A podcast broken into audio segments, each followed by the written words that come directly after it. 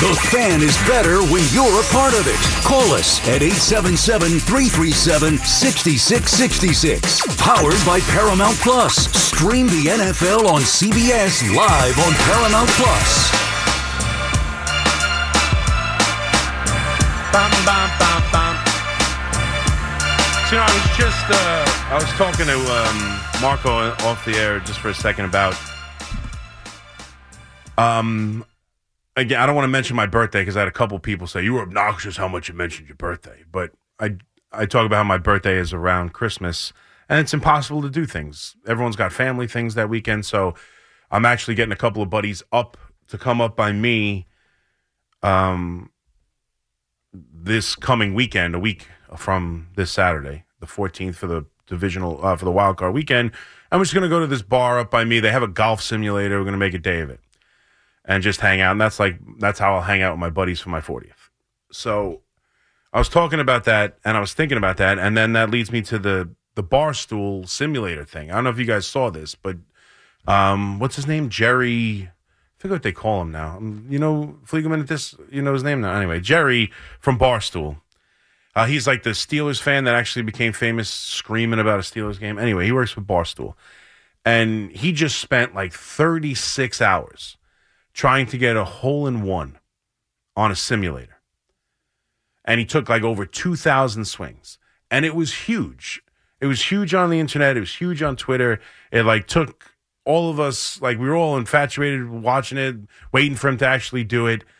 And it just dawned on me like, Barstool, whatever you might think of Barstool, it's amazing just the simplistic nature of things they're able to capture that get us all in into it and involved and interested. I mean, you're talking about some of their most successful things.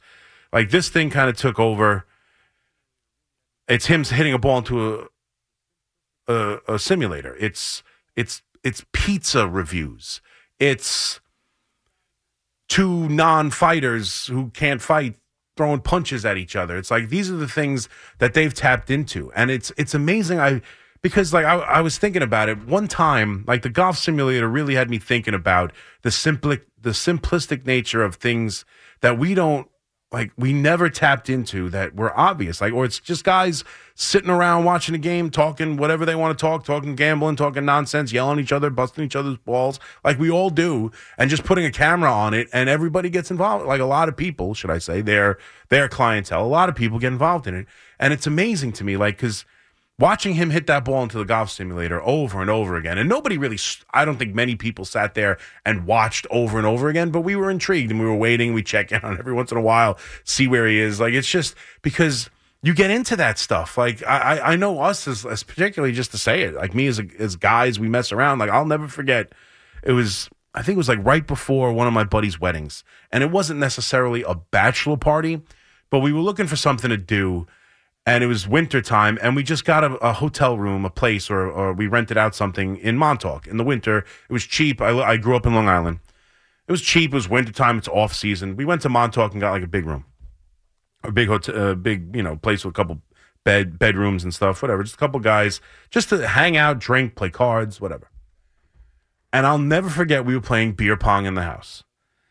And the ball, you know, off a miss shot or whatever, rolled out, and we had the there was a deck, and to the deck was a sliding glass door, and the sliding glass door was opened pretty much just the exact amount or just the exact width of a ping pong ball. And as you know, just one shot went awry, the ping pong ball rolled out and fit perfectly right through the the glass door and rolled out onto the deck and we were just like amazed that what are the odds that I mean, I bet you we could be here all night trying to get that thing through the door and it would never happen. And thus began the five hour trial and tribulations of attempting to replay that ping pong ball going through the door. And we sat there all night taking turns, drinking, BSing, whatever, and trying to get this ping pong ball to go directly through the door in this slab. And I can't, I don't think we ever got it done. I think we woke up the next morning and tried it for a little bit and then gave up. But like, we spent hours just messing around, attempting to get this ping pong ball through the door. it never dawned on me to put a camera on it and that people would actually be interested and care about something so trivial as a bunch of idiots trying to throw a ping pong ball through a screen door or some guy just taking golf swings into a simulator trying to get a hole in one. And yet it became absolute, you know, trending on Twitter. It became a huge thing. Like the simplistic nature that we take for granted, like that, because we had a blast doing that for five hours. We had a blast to see who would be the first one to get it through the door. But I never thought, you know, I have to paint this. Like I never thought to put a camera on it and to make a thing of it and use it as content. And that's why, as although it's on some levels dumb or on some levels extremely simplistic, it's perfect. Like it's amazing to me that I was that like that's the kind of thing they're able to tap into. A million different things, and you know, you could feel however you want about Portnoy or whatever. I'm not here to, to not here to tell you everyone's the the greatest person or I love this one or I love that one or even that I, I focus that much on Barstool. But this kind of thing that they tap into, it was it just fascinated me. It fascinated me how many people were involved in watching this thing. And if you didn't see, he finally got it after his 2000th and 600, 2600 attempt or something like that. He got the hole in one. But that is such just dudes to quote Tommy Lugauer, that is dudes doing dudes things. And I never would have thought to put a camera on it. And I've done stupid stuff like that for hours on end, just all the time. I mean, we always have, like, you know, you'd find something like that, you'd be doing it forever. Trying to get a ping pong ball through a door. I have a million scenarios like that throughout my childhood with the guys.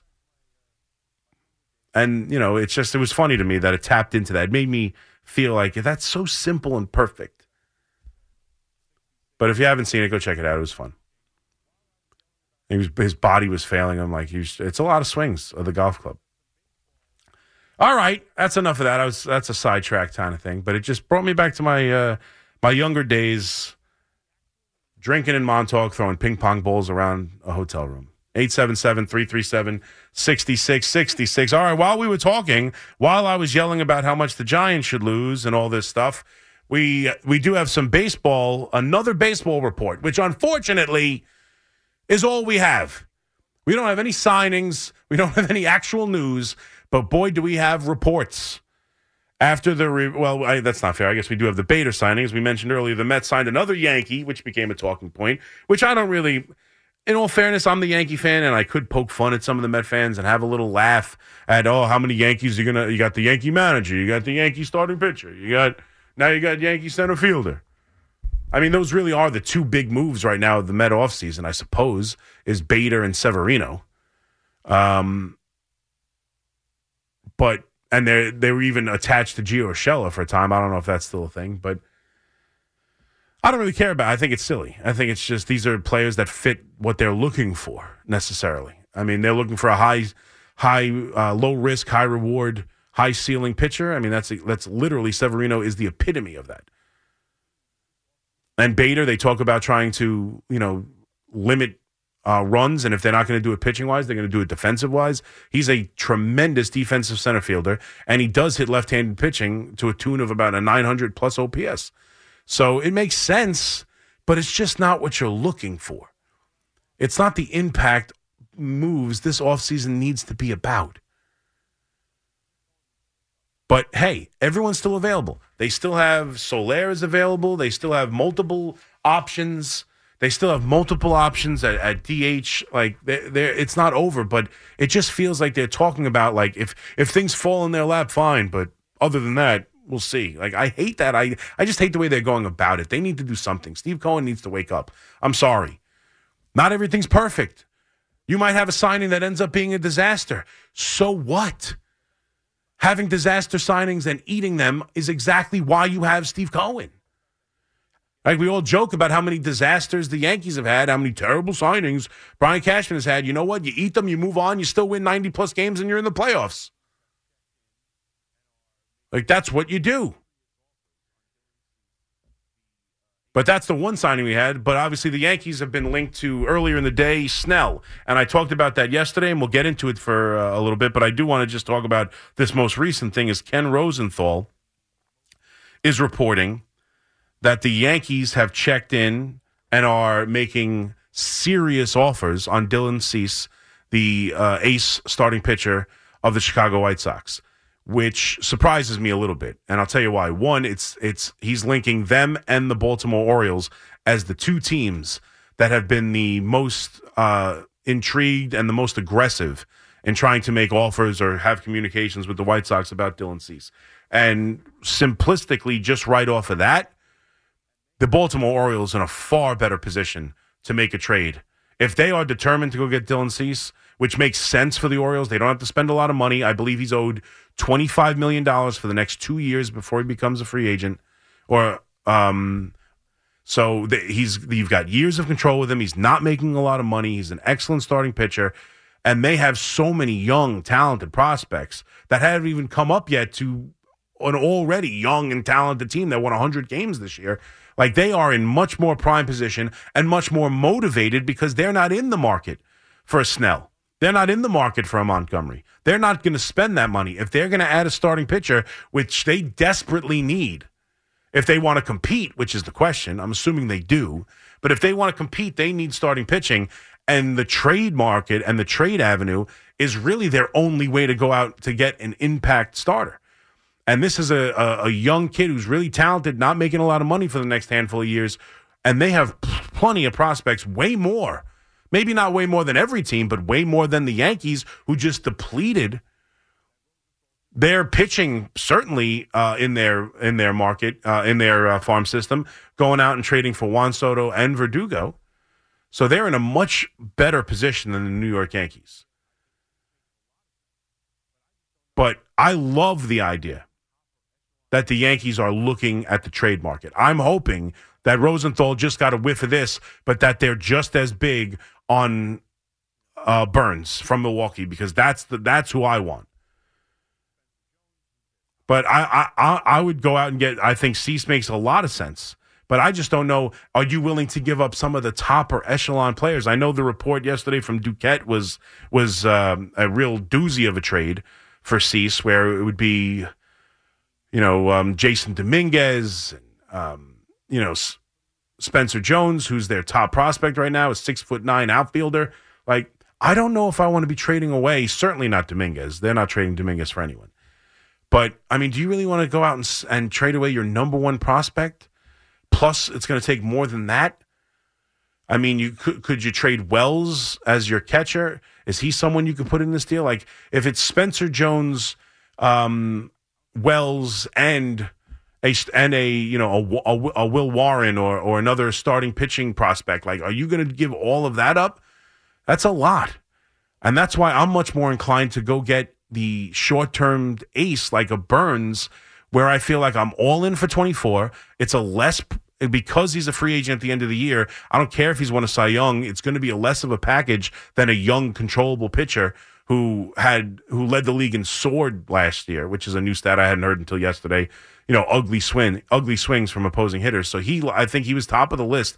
He had a bunch of ugly swings. He's got swing and miss stuff. He's a, a dominant guy, and he would f- be great for any team. But you have to give up a ton to get him. I'm not sure what you have to give up to go get Burnes. Plus, I think less teams would be in on it. I don't think Baltimore, like say the Orioles, for example, because they're the ones using the C- in the Dylan Cease thing like they have tons of prospects. They'd be more suited to go get Burnes too if they chose to. But do they want to go trade their assets for a one year pitcher that they have no chance signing in free agency? Like they're not in the Burnes situation. They're not in that market. A young, controllable starter, yes, you have to compete with the Orioles of the world. You're not going to have to compete with the Orioles of the world for an uh, Cy Young Award winner who's going to be a free agent in a year. Like, I don't think the Orioles are in on that. I don't think some of the lesser teams or some of the cheaper teams are in on that. So I think if Milwaukee does decide to move him, I think the Yankees, despite the fact they just traded away a lot of their, um, you know, depth inside the organization, considering the amount of teams that might even be in on it, I think they have a better chance than going to give up everything they have left, all of their big time prospects this side of Volpe and Dominguez. Uh, Peraza, Pereira, Wells, Jones. Like, I, I, don't know if I want to give up all of those for Dylan Cease and just completely de- deplete my farm system when maybe, just maybe, a Peraza and you know a Peraza and a couple of pitchers in the top twenty or a Peraza Pereira is enough to just go get Burnes. I'd rather do that. I'd rather go do that and not have to give up Spencer Jones, not that not to have to even have the question about Dominguez. Like that's better suited for me with the New York Yankees. But Rosenthal is out there telling us that the Yankees are in on Dylan Cease. Uh, obviously, Andy Martini, uh, Andy Martini. I, I could go for a martini. Andy Martino is telling us they're in on Snell. And that was the talk of the day today. The Yankees are much more in on Snell than possibly Montgomery. At least that's what Andy Martino would tell you. I watched Yankee Hot Stove and Jack Curry made me think something else. He kind of made it seem like he was talking about the innings of of Montgomery and the stability of Montgomery. I told you yesterday I was starting to change my mind on Snell. Initially, Snell was not a player I was interested in with the New York Yankees. Yes, he's won multiple Cy Youngs, but in between those Cy Youngs, the years have kind of been ah. They have not been very good. He's wild. He walks a lot of guys, but he gets a lot of swings and misses. He's one of the hardest pitchers to hit. He had a two he had a two something ERA. He was excellent last year, worthy of a Cy Young. And I think it's a little misguided. He actually goes six plus a little more than you think. He never goes seven. He never goes eight. But if you look at it, him and Montgomery both had pretty much the same percentage of starts go six plus innings. So he he can go six plus, which in today's day and age is pretty much all you get from any starting pitcher. He'll never go seven. He'll never go eight. I get that. Montgomery could give you seven or eight on a given night, but when he was good this year, he pretty much always gave you at least six. I think the innings thing has been a little overblown. It's definitely a talking point. It's definitely a concern. Montgomery is 100% more reliable, probably give you more innings, probably go deeper into games more consistently, but I do think it's a little overblown like the like the guy just absolutely doesn't ever give you innings and can never go into the like starting pitchers go 6 innings nowadays. It doesn't it I, I don't it doesn't bother me as much as it bothers others. But I just didn't like the idea of him being a West Coast guy. Some of the just the feel from him uh, when he when he was talking of complaining about COVID during the like the video game thing, it rubbed a lot of people the wrong way. Not that I care about his opinions on it or dislike him for his opinions on it or anything like that, but it just seemed like it could. He just seemed I don't know. I I just wasn't sure he was a, a guy who would fit here in New York. But the more I think about it, and the more I talk myself into the idea of 2024 being the year the Yankees need to be all in on this year. You do not, and everyone said this over the last two days, you do not go out and trade Juan Soto, trade for Juan Soto. Bring him here, knowing that there is a good possibility this is the only year you have him in your uniform. You do not just stop making moves because hey, this doesn't quite fit. I don't know if I love this guy. It's a big contract to give someone who walk so much, blah blah blah. Like I'm looking to get the best pitching staff I can for next year, and I'll deal with the ramifications of it. I'll deal with the ramifications of it. And as much as I trust Montgomery, and as much as Montgomery in my mind still fits better long term, and probably I would imagine be a little bit cheaper per year than Snell will be coming off his second Cy Young and I and I like Montgomery better overall as a fit. If you're asking my honest opinion, who which top of the rotation do I like better next year? Cole Snell or Cole Montgomery? Next year, I like Cole Snell better. I still think Snell is the more dominant pitcher. And I know I, I said this yesterday. Everyone was like, "Oh, well, real insightful. He won the Cy Young."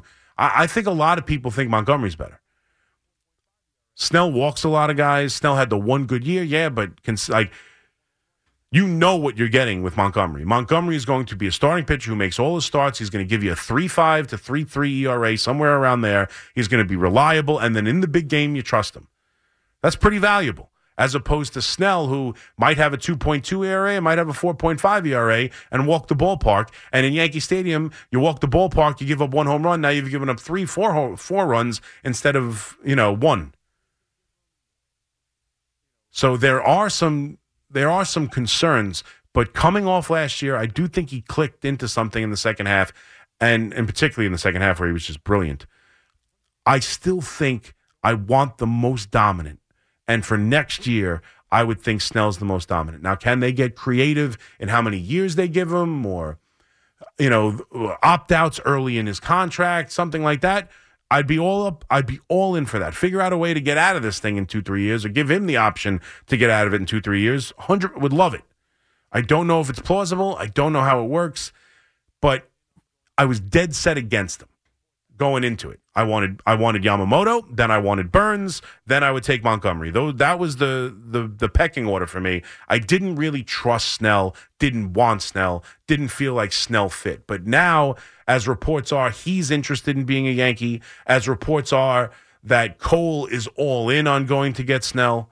As reports have been that him and Judge are close.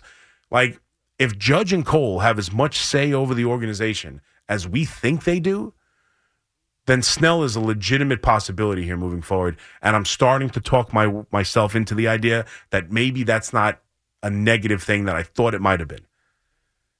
Because ultimately it's about next year. And if he gives you what he gave you last year, and you have both Cy Young award winners on your staff to go along with hopefully a Rodon that improves and reverts back to what he was a couple years ago. Same thing for Nestor Cortes. Now all of a sudden, I have a dangerous top of the rotation if I can figure it out. And that's what I want. I'll take my chances that 2024 becomes an all out tremendous year. That's what I'm looking for. And I'll I'll deal with the ramifications later because I do think Montgomery gives you less ramifications. There's less baggage. There's less to worry about. Montgomery's solid. Montgomery's going to be solid for the next handful of years. Snell could be an absolute disaster. But Snell, I still do think gives you the best chance to be the best team next year. And I'm willing to do it. 877 337 6666. Let's get back to the calls. Jim in Stratford. What's up, Jim? Hey, what's up? It's Chris, right? It is Chris, yes. Chris McMonigle. Yeah. That's it. You're very familiar with me. What's up? Oh yeah, I'm familiar with all you guys, and uh, you're you're a nice, relaxing voice at this hour. I don't even know what hour it is. Is it one? Yeah, one, who knows? Something like that. I don't know. I'm not I sure just- what time it is. I was writing some notes down, and Lukey is like crystal meth and crack and hyper. Uh, you're breaking up just as you were making fun of Loogie. That's a bummer. Hello.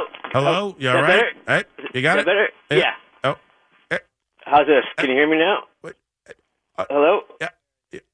No, for real. Can I? Can you hear me? yes, yes, I can hear you. Go ahead. Oh, yeah, yeah, yeah. So depending on my mood, and loogie uh, is is like crystal meth and crack and Mm-hmm. hyperventilating into a paper bag, and you are more like Mary Jane and a Special K and, and a long, deep Wow.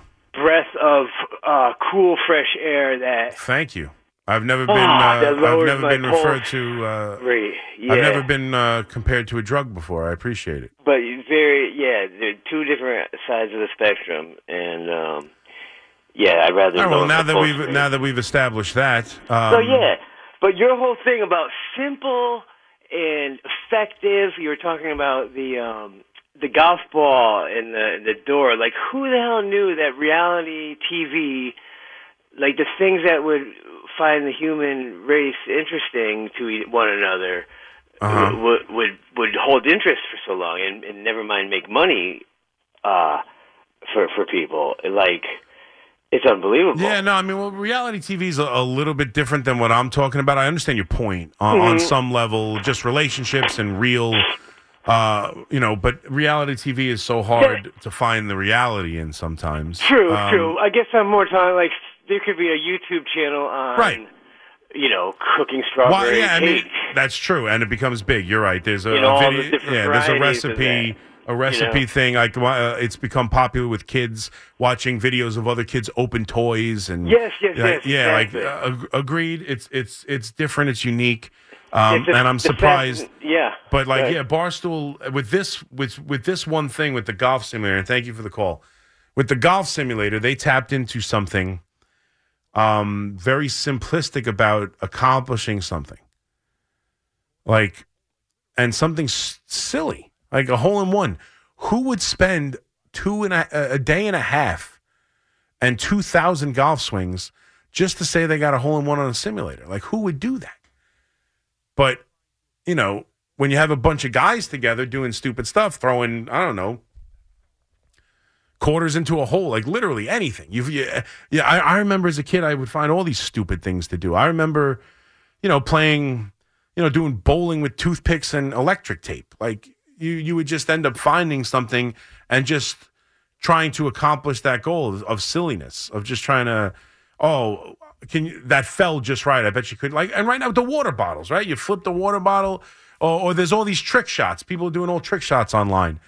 Um, where they they come up with ridiculous things where they throw a dart with a cup attached and just as they throw the dart they also throw a ping pong ball and it, the dart lands the cup lands the ping pong ball goes into the cup they go crazy like well it's just what is it dude perfect isn't that the name of that group that do, does all the trick shots and stuff like that like it's just a, it's it's funny to me how appealing that can be and the idea that this guy didn't give up and he went for 36 hours trying to do it and we all tapped into it and watched it.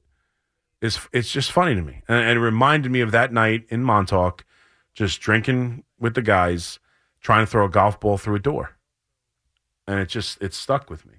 Jake in Brooklyn, what's up, Jake? Hey, how are you, Big Mac? Love the show. Thank you, buddy. How are you, man? How's your Friday? Yeah, I wouldn't compare, How's your Friday morning amazing, going? Amazing. I wouldn't compare you to a drug, but you're definitely a, you're you're a nice late night host. I like that. Well, thank you very much. I try to. I bring passion at times. I also. I mean, it's it's not bad to have the the soothing pipes that I was So- born with. Yeah, you think you think that they'll be able to play pay Blake Snell? He's going to take a big contract. You think they're going to be able Yeah. to pay him after they want to pay Soto next year? Yes, I still think they can do that. Yes. How do you think they're going? to... Blake Snell's going to want a ten year contract. I mean, if I don't think he's going to want a ten year contract. No, he's not going to want a ten year contract. He's not. I don't, don't think, he's going to want seven No. something big? Yeah, seven. He's going on a seven year contract. Listen, if he goes to the Yankees, that's it. I'm done. I'm a Met fan. I'm, I'm not liking this offseason. And if they got Soto and Blake Snell, I'm hiding under the covers for this year. Um. Well, listen. Be prepared. They're going to get. I mean, listen. You don't know. I know that. I, I get a lot of calls that still, despite getting Soto, and maybe for a moment they like they they reverted back to feeling okay about Hal and Cash. But there are a lot of Yankee fans who now are convinced. I think Keith is one of them that they're not going to do anything. That they're going to do the small moves that they did earlier today and bringing in. Uh, you know, pitchers you never heard of, and and and and hoping that something sticks. And thank you for the call, Jake. Uh, but I think they're going to do something big because they have no choice. Like and big, I don't know if big is still on the table. Like I think trading for Burnes is big, and I and I I like Bieber. I think Bieber is not the same pitcher he was in 2020, where he really emerged in that short season. Um, he's he's still pretty good, but he's not the the stud stud that in my mind Burnes is. But I'd be open to that too, because Bieber could be, you know, and it's someone who I would who worked with Blake in Cleveland. He might revert back to being a big time uh, pitcher for the Yankees, but I would be more open to those because I don't have to pay them long term. I can let them leave if it doesn't work out, or you know, I don't want to give Snell a long term contract. It's not ideal for me. I agree with you. I think they can afford to do it. I don't think it's going to stop them from doing it, but I think they're better suited for a, a- a um, to trade for a Burnes and not have to worry about that contract and go all in for this year and then worry about next year, next year, as opposed to worrying about whether or not Snell's worthy of the contract next year. Um, but I expect them to do something because they went all in with that Soto move. There is no guarantee he stays there, right? I mean, all the flack, at least, uh, uh, at least I'm giving him. I'm not sure how much flack the fan base is actually giving uh, cautious Cohen right now, but he might feel forced to go make a move if they do nothing this year and the Mets have a poor season. He might feel like I got to go get Juan Soto, but I don't know. I thought he felt like he got to go get Yamamoto. He didn't do that, so we'll see. But there's no guarantee that the Yankees can t- can have Soto pass next year. You have got to be all in. You cannot trade for Soto, lose him, and not give this team the best chance to win. People think you can't trade Soto and lose him, period. But you certainly can't trade for him, end the offseason there, go into the season with a question mark rotation, and then not win with him and then see him leave. Like you have to give yourself a chance to be the best team in the American League.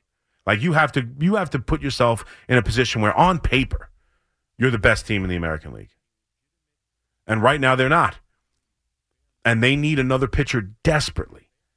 So whether it's Montgomery, whether it's Snell, as it appeared to be earlier today, or at least that's the one they're most in on, or if you believe Ken Rosenthal for about from about an hour ago, that they're now in on Dylan Cease with Chicago. They need to do something to get a legitimate top two or three bare minimum pitcher in this rotation. They have got to go get a pitcher who ta- who supplants Cortes, who supplants possibly um, Rodon as the number two or three starter in this rotation, bare minimum. You cannot go out and get someone who might be good enough to be the fifth starter. Not good enough. They need a top of the rotation, number two starter in a postseason series. Like that's what they need. They need that guy right behind Cole.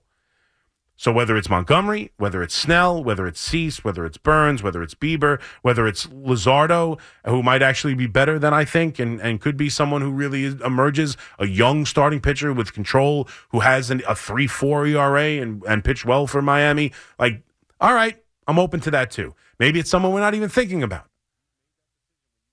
But they've got to go get a legitimate pitcher to add to this rotation. They have no choice. They have no choice. It it's foolish it's foolish to go get Soto and not give yourself a chance at a good rotation and a chance to be the premier and the favorite team in the American League to go to the World Series. That's what you have to do this year. You you've made that decision when you went gung ho for Soto. Now it's finished the job. But thankfully, these pitchers are still here. Like that's the thing. Like we're all talking about it, speculation. I can't yell, I can't scream, I can't go nuts. They're still available. Everybody's waiting to see if the price comes down. Everybody's waiting to see. All these one year deals are killing it. You know, giving $13 million for Severino and then giving $16 million for Montas. Like the Reds just $16 million for a guy who pitched 40 innings over the last two years. Like, what do you think Snell's going to look at? Yamamoto's getting all this money. The pitching market's crazy right now. So I think people are waiting for Snell and Montgomery to come down to earth. But right now, they have the biggest agent in the world, and he's asking for the moon stars. So it's not over. They still have these guys available, but we wait and we wait. The Yankees have no choice. They have to add a starting pitcher. Call us 877 337 6666. Powered by Paramount Plus. Stream the NFL on CBS live on Paramount Plus.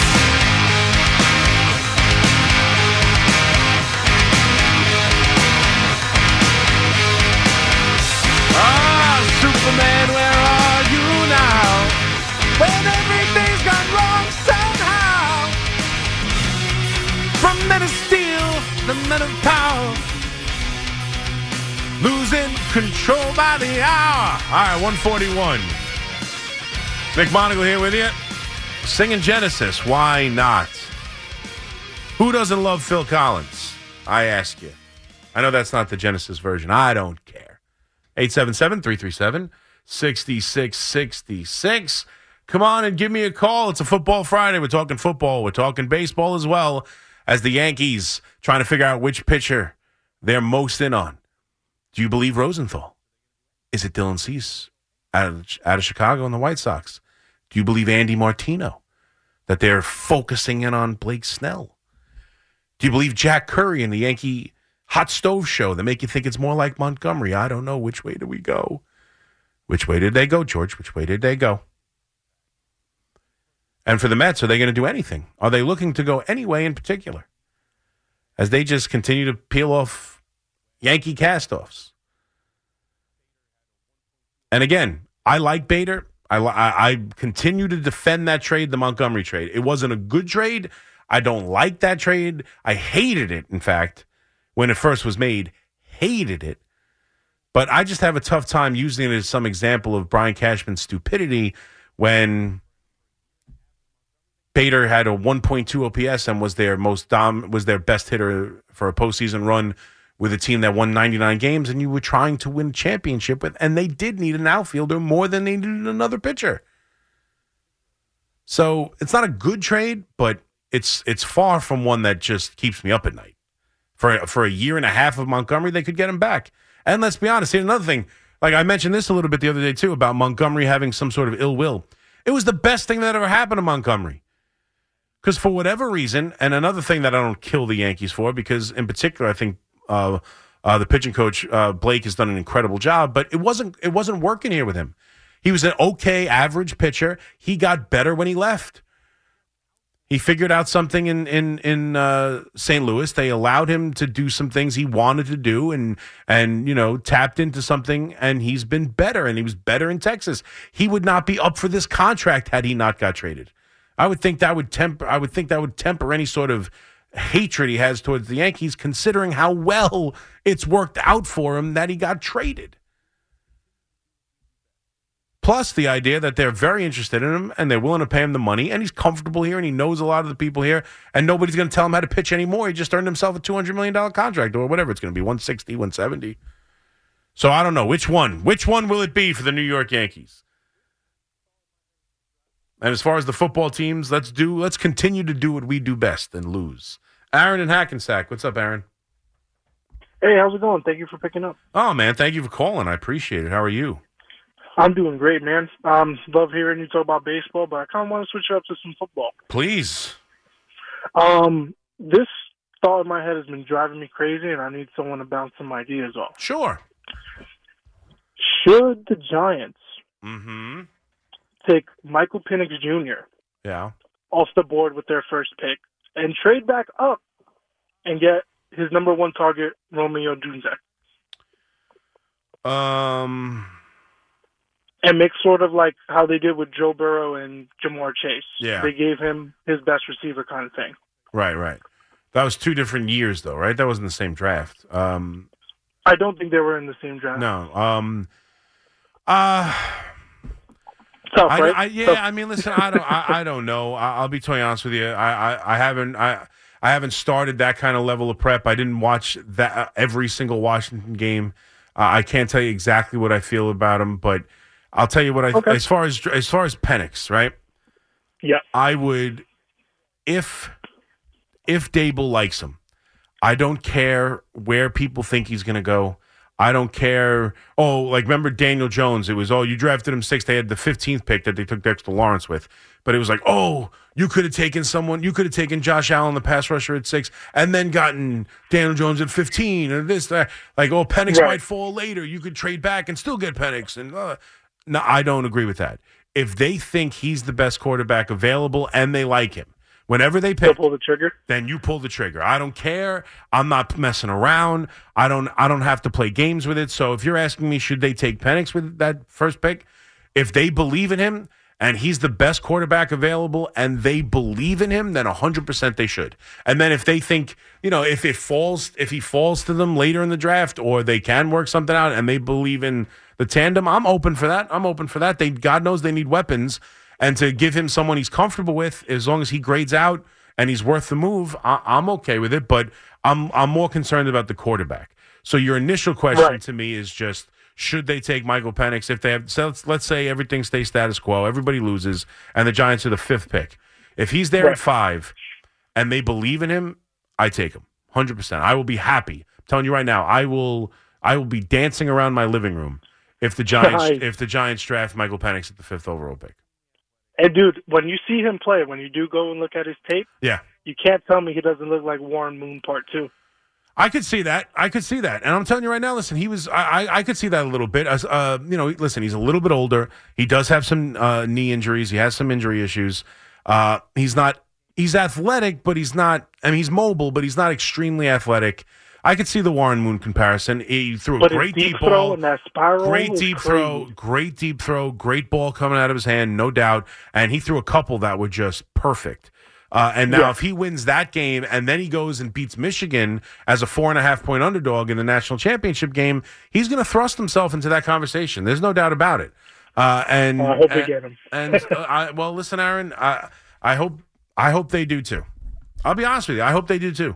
And it's not necessarily I, this is, and it's not because I love Penix and I he's he's my favorite quarterback and that's who I would get. And that's not even why I'm saying it. If they, I want them to draft a quarterback, and I will have faith in them thinking, you know, getting the right guy.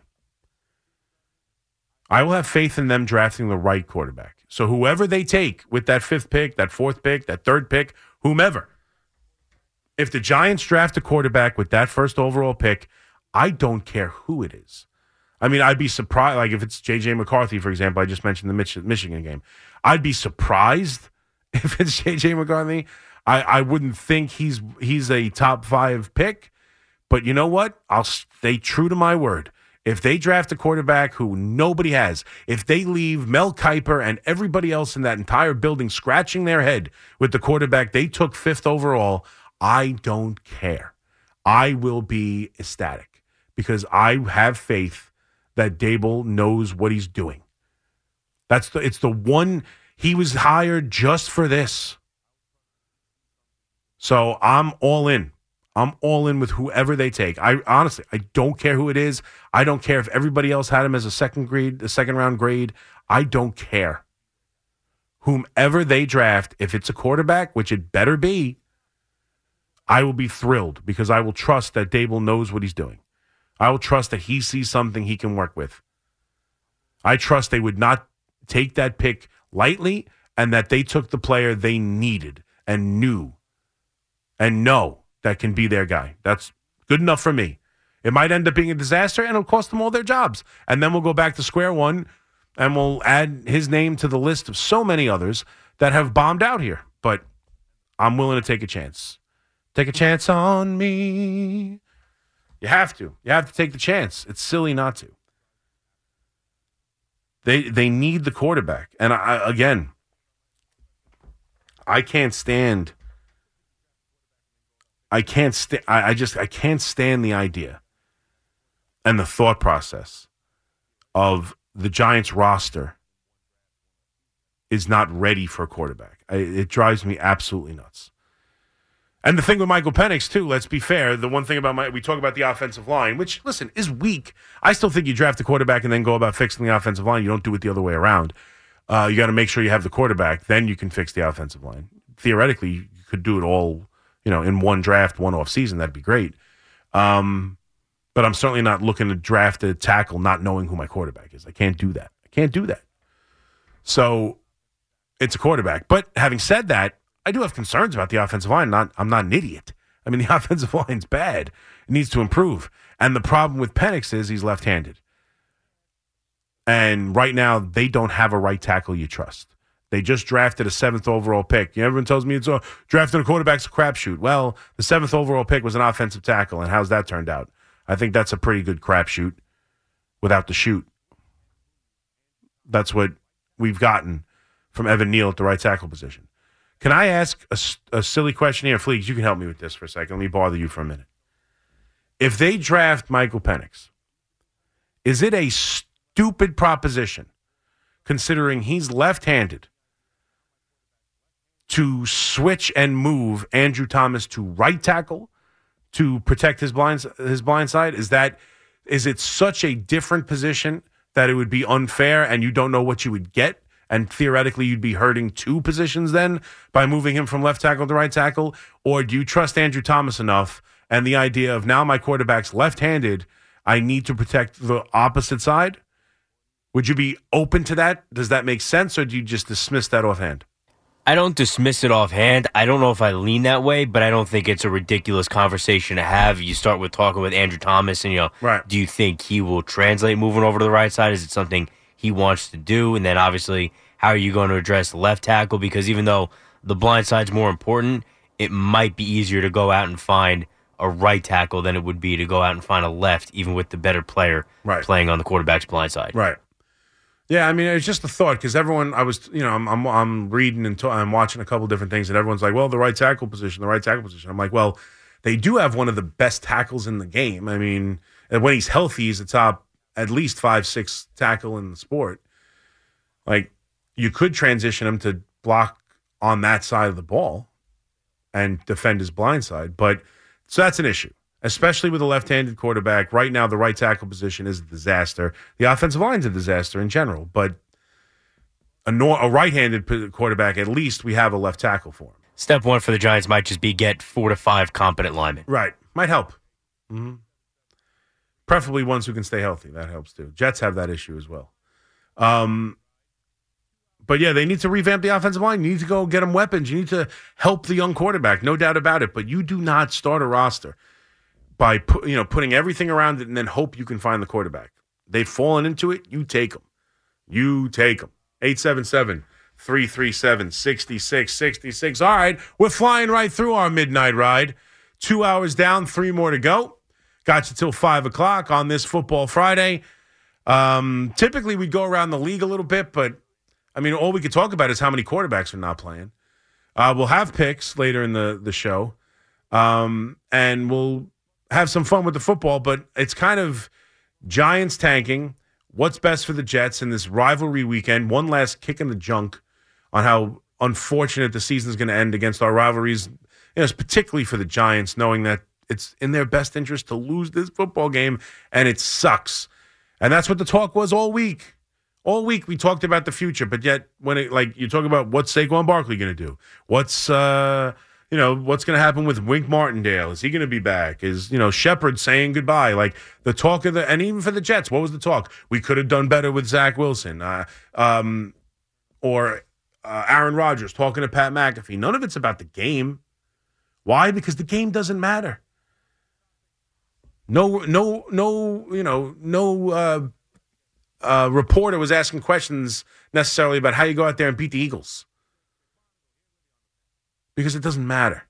So don't act like it does when you turn on your TV at one o'clock. It doesn't.